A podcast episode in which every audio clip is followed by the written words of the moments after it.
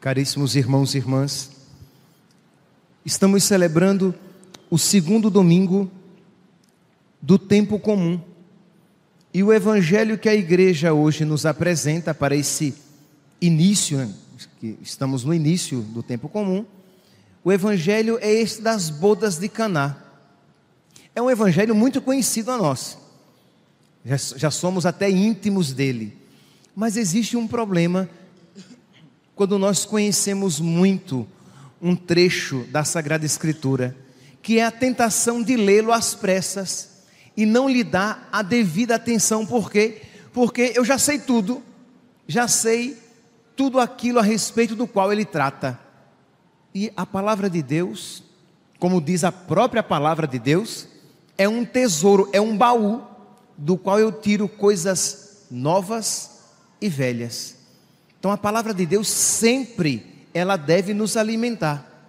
Então eu devo sempre me colocar diante desta palavra numa atitude orante.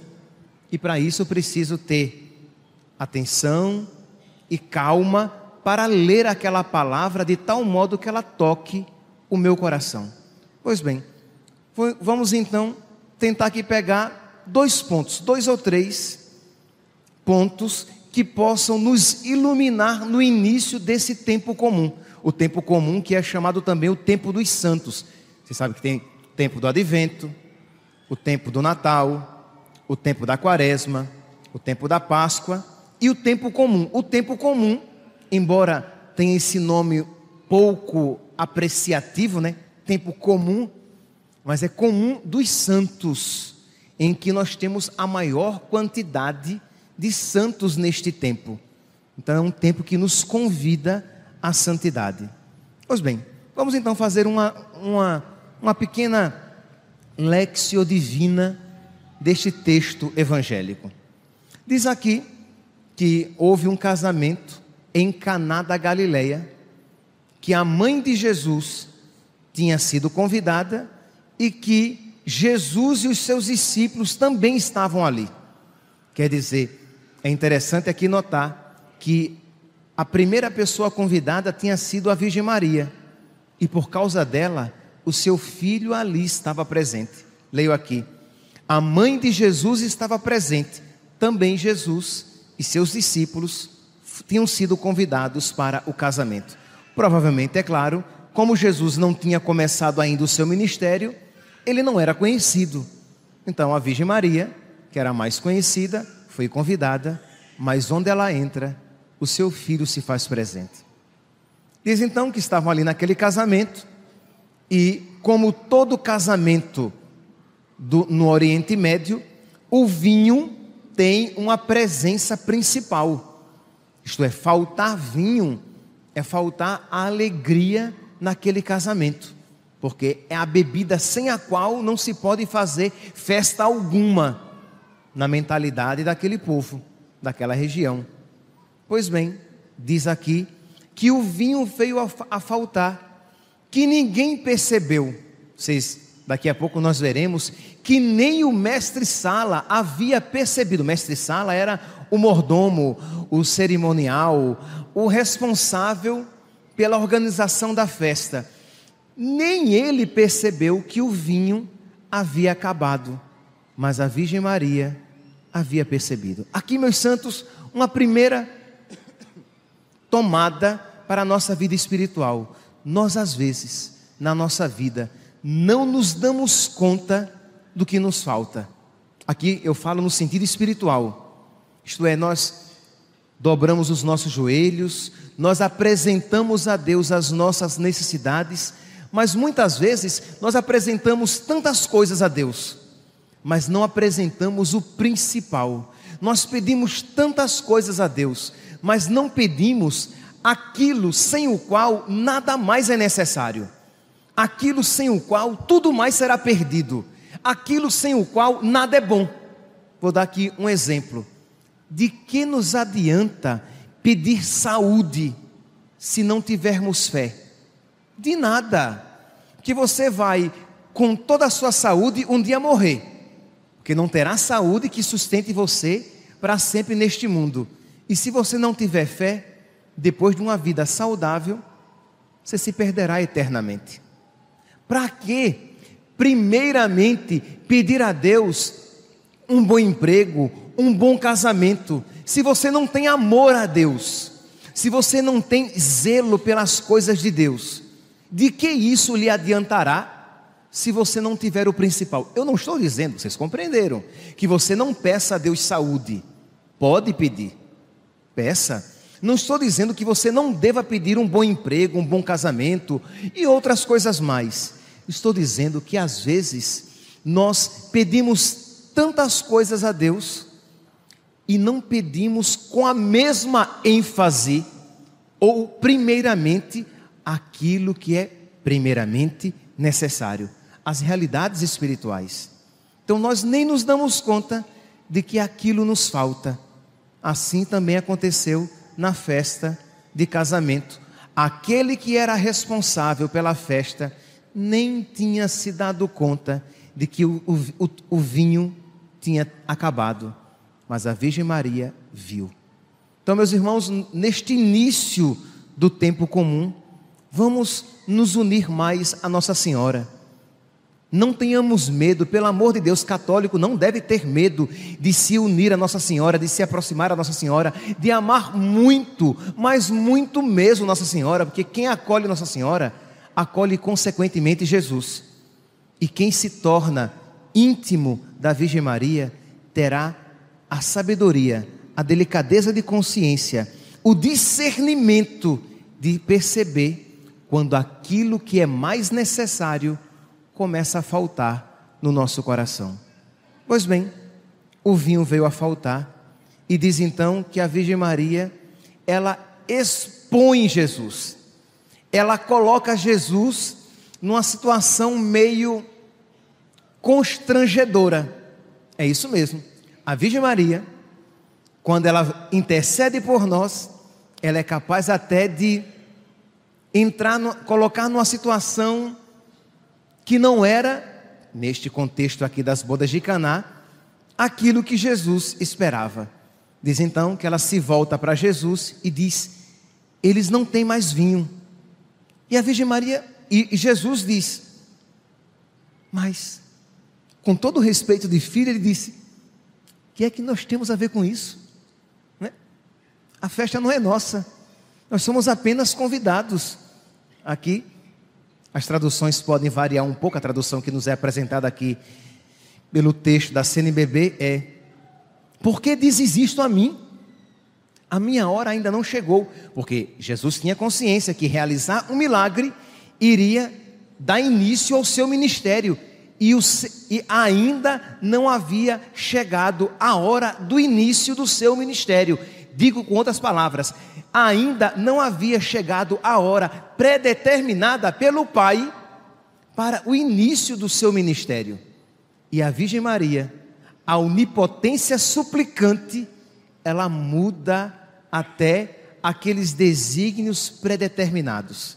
Vocês conseguem aqui perceber o poder da oração suplicante de Nossa Senhora?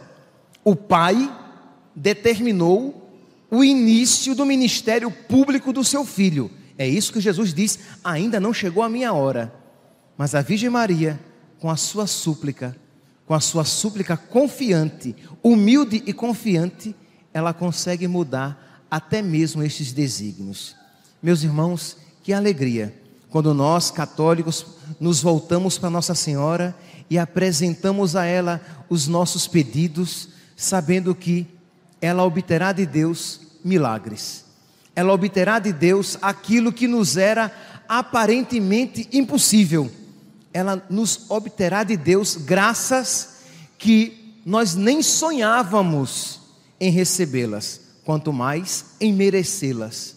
Então, no início desse tempo comum, nesse período, né, que agora é um período curtinho, vai até mais ou menos março, depois nós damos uma paradinha, iniciamos a quaresma, depois a Páscoa, depois retomamos o tempo comum. Mas nesse início do, do tempo comum, e nós nos unirmos a Nossa Senhora como a onipotência suplicante e pedir a ela: Minha mãe, pede por mim, eu não tenho mais vinho. E aí, o seu vinho pode ser a fé, pode ser a caridade. Você percebe que tem faltado amor a Deus, e por causa de Deus, amor aos irmãos, que você tem amado pouco ou que você talvez não tenha nem sequer amado, você esteja agindo simplesmente movida pelo seu egoísmo. Você não tem mais esperança, você não espera mais o céu. Você se tornou uma pessoa que só pensa nas coisas deste mundo. Falta ânimo na sua espiritualidade. Você percebe que você começa, mas logo depois o seu carro espiritual como que perde o combustível e você e o carro morre.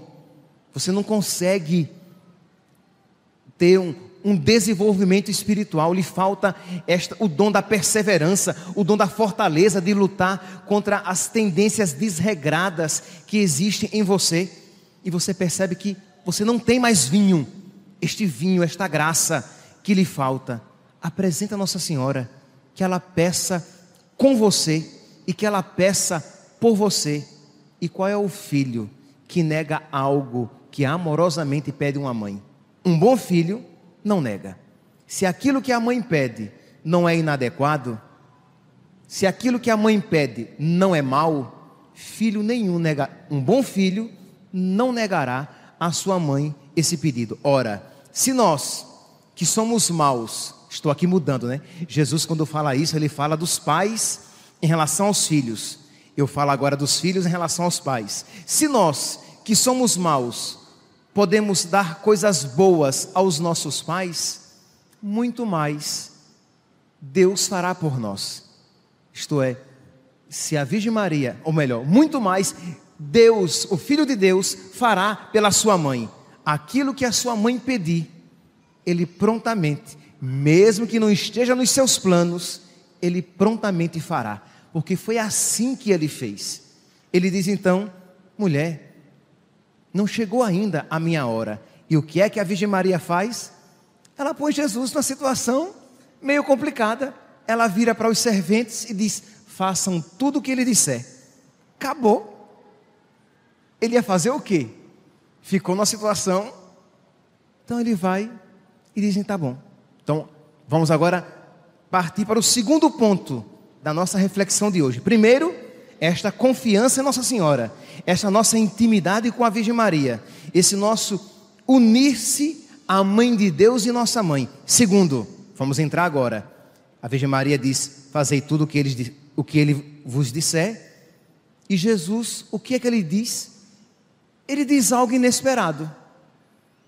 Não sei se vocês já perceberam isso. O que é que estava faltando? Estava faltando vinho. A festa estava prestes a causar um constrangimento geral, porque não tinha mais vinho, e Jesus diz: encham aquelas talhas de água. Eram recipientes, diz aqui a palavra de Deus, eram recipientes que cabiam mais ou seis recipientes, que cabiam mais ou menos 100 litros de água cada recipiente. E Jesus diz: encham de água. Ora, que algo sem nexo está faltando vinho e Jesus manda encher de água. Imagine a festa, vamos aqui entrar no contexto. A festa está ali rolando, o vinho acabou. Os empregados vão agora para o poço, que não é que tem torneirinha, que vai abrir a torneira e, e vai encher. Gostaram da sonoplastia? e vai encher as talhas de água. Não, eles têm que ir ao poço, pegam o balde, trazem, põem na talha, volta ao poço, pega o balde, põe lá na talha, até conseguir encher uma e depois encher seis. Não tem sentido, está faltando vinho. E Jesus manda encher as talhas de água. Não tem sentido, está faltando vinho.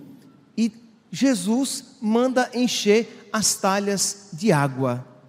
Meus santos, Deus tem maneiras misteriosas de agir na nossa vida.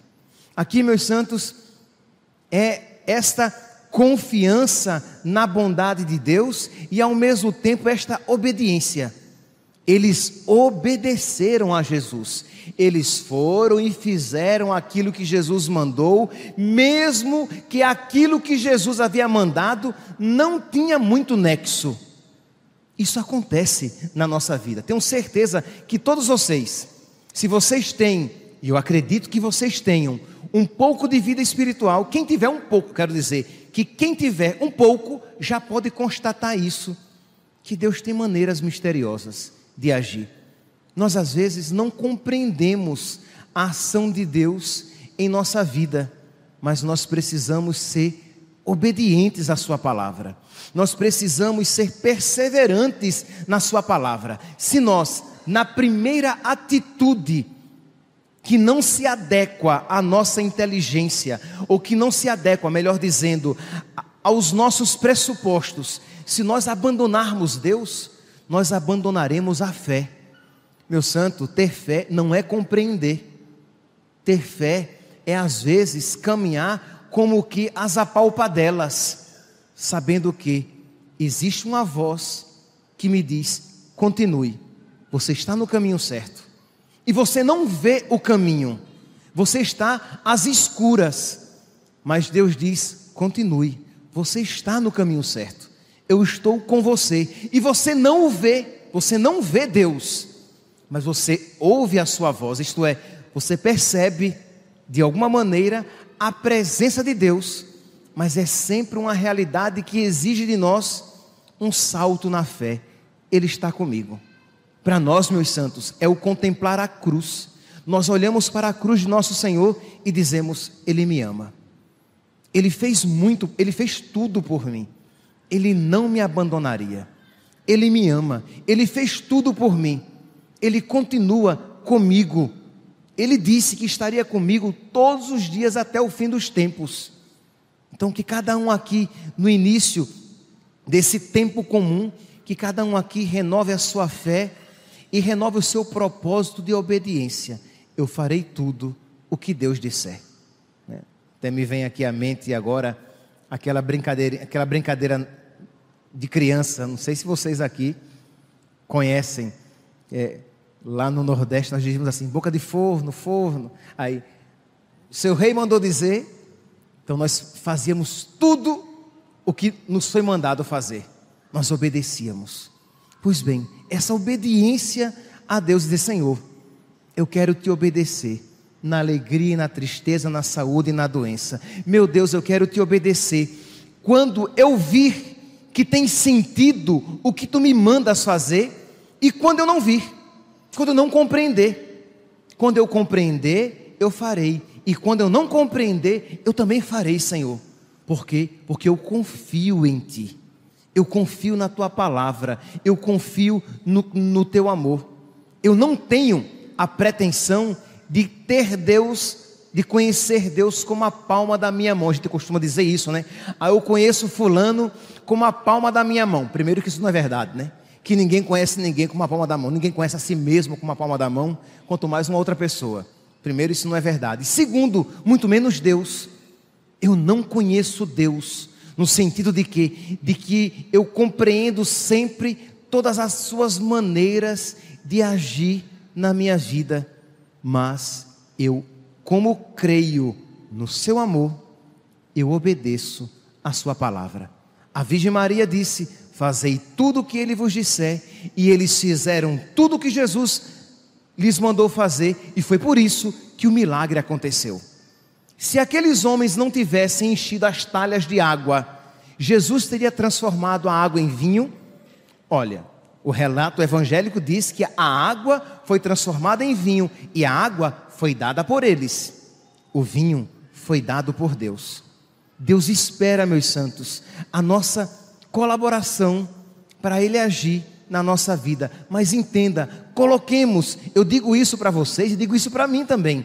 Coloquemos todos na nossa cabeça, nem sempre compreenderemos aquilo que Deus nos pede, nem sempre compreenderemos aquilo que Deus nos manda, nem sempre compreenderemos a Sua maneira de agir na nossa vida, mas nele confiamos. Eu dizia hoje pela manhã, apenas um pequeno relato. Vocês sabem que por esses dias, não sei se vocês sabem, mas eu viajei, fui a Maceió, tive um, um pequeno problema familiar e fui para casa. Eu tenho irmãs gêmeas e uma delas estava grávida. Essa minha irmã, pense numa moça, numa mulher, ela é casada, que quer ser mãe. É o sonho dela. Pois bem, então ela deseja e ficou grávida. Ficou grávida e a gestação continuou. E com seis para sete meses, ela teve um problema de saúde e o parto teve que ser adiantado. Adiantou-se o parto, a criança nasceu, o Olavinho, só que cinco dias depois ele faleceu. Então vocês podem imaginar a dor para uma mãe que se prepara para receber um filho, o filho nasce, mas morre. Eu fui a Maceió, batizei a criança, mas ele morreu. Ela ficou baqueada, ficou triste, mas nós estávamos ali, força, confie em Deus.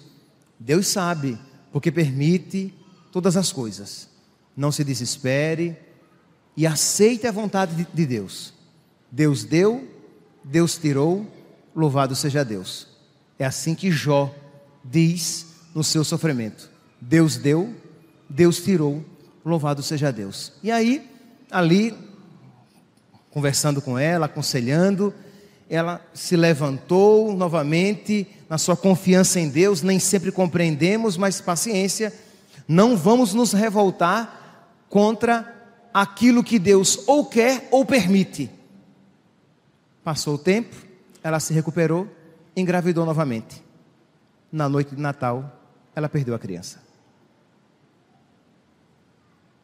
Vocês compreendem, meus filhos? Assim. E aí ela diz: Mas por quê? De novo ela estava ali, querendo ter aquela criança, e na noite de Natal perde. Deus deu, Deus tirou. Louvado seja Deus. Quando ela perguntou para mim, Overlan, por que Deus permitiu? Não sei. Entende, meu santo? Ter fé não é saber tudo. Ter fé é saber de uma coisa: Deus me ama. E Deus não permitiria nada que de alguma maneira não concorresse para um bem maior, para o meu bem, para o meu crescimento espiritual. Então, por graça de Deus, voltei de Maceió, passei esses oito dias lá em casa, voltei e no coração dela, fé tranquilidade, dor sim, porque perdeu o seu filho mais uma vez, mas sem revolta contra Deus. É um dom de Deus. É um dom de Deus.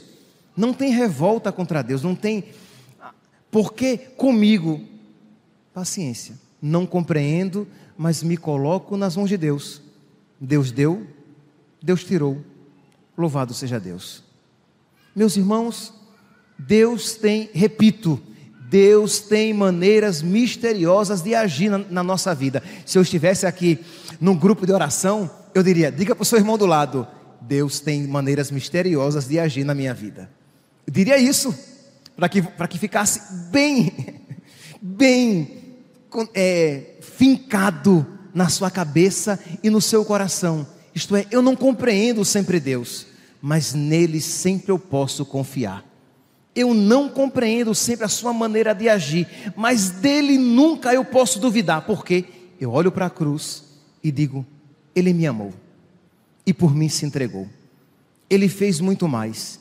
Ele por mim sofreu. Ele não me abandonaria. Meus irmãos, este texto evangélico de hoje nos ensina também isso. Deus, com a sua maneira misteriosa, faltava vinho, e ele mandou encher as talhas de água, porque ele sabia que depois ele transformaria aquelas águas em vinho. Renovemos a nossa fé. No início desse ano litúrgico, desse ano, desse tempo comum, nos agarremos a Nossa Senhora e peçamos a ela que ela nos ensine a a buscar as coisas espirituais, as coisas do céu, que nós tenhamos discernimento espiritual para ver qual vinho qual realidade importante está faltando em nossa vida e nós peçamos com ela e peçamos que ela peça por nós pelas nossas necessidades. E em segundo ponto, nos unamos também a Nossa Senhora que diz: façam tudo o que ele vos disser, isto é, obedeçam ao meu filho. Peçamos que ela interceda por nós para que haja obediência no nosso coração. Obedecer a Deus, e com isso termino, obedecer a Deus, meus santos, não significa simplesmente fazer o que Deus nos manda, significa também aceitar o que Ele permite, aceitar o que Ele quer.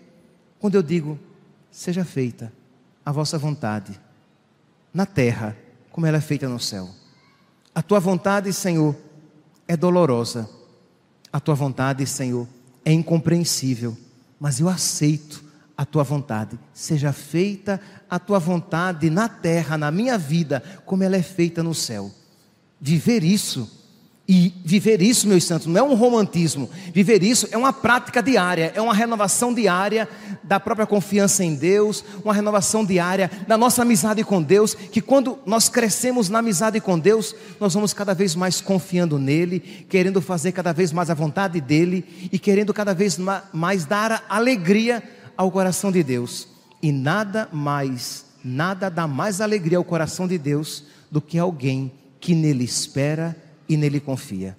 Unamo-nos no início desse tempo comum à Virgem Maria, para que ela interceda por nós, para que todas essas realidades estejam presentes no nosso coração.